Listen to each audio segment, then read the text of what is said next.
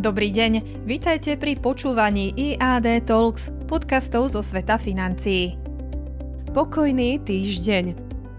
Uplynulý týždeň sa niesol v pokojnom, v ú es á mali sviatok vďaky vzdania a v pozitívnom duchu. Akciovým trhom sa darilo a väčšina z nich si pripísala na svoje konto zisk a zmazala tak časť strát, ktoré si nakumulovali od začiatku roka. Všetky tri americké akciové indexy skončili v zelenom. Dow Jones si pripísal plus dva celé tridsaťdeväť percenta, es end pí päťsto plus dva celé dve percenta a NASDAQ plus nula celá sedemdesiattri percenta. Na našej strane Atlantiku boli výkonnosti menšie, keď Eurostoxx päťdesiat skončil plus nula celá deväťdesiatšesť percenta a nemecký DAX plus jeden celá dve percenta.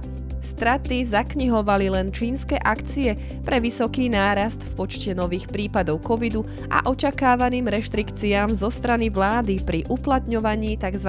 Zero COVID policy, politiky nulovej tolerancie voči covidu.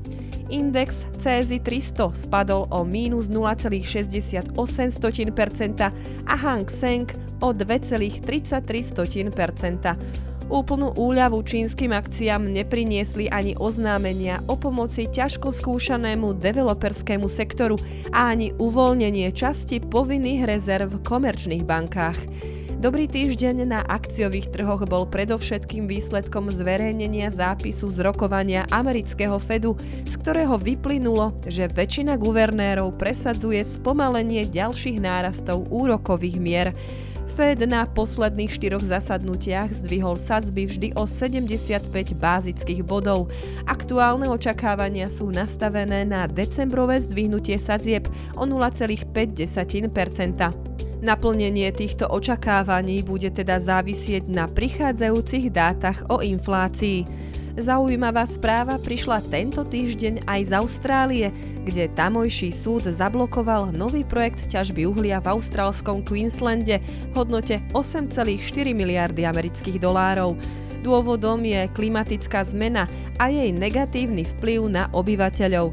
Proti tomuto rozhodnutiu je ešte možné odvolanie, ale ide o jeden z prvých prípadov, keď aktivisti dosiahli zastavenie takéhoto veľkého projektu novej ťažby fosílnych palív. Ak si môžeme dovoliť malú predikciu, takéto rozhodnutie nebude ojedinelé a môžeme podobné rozsudky očakávať v budúcnosti vo väčšom počte a viacerých krajinách. Tohto týždňový komentár pre vás pripravil Michal Ďurica, portfólio manažér í á dé Investments. Ďakujeme za počúvanie.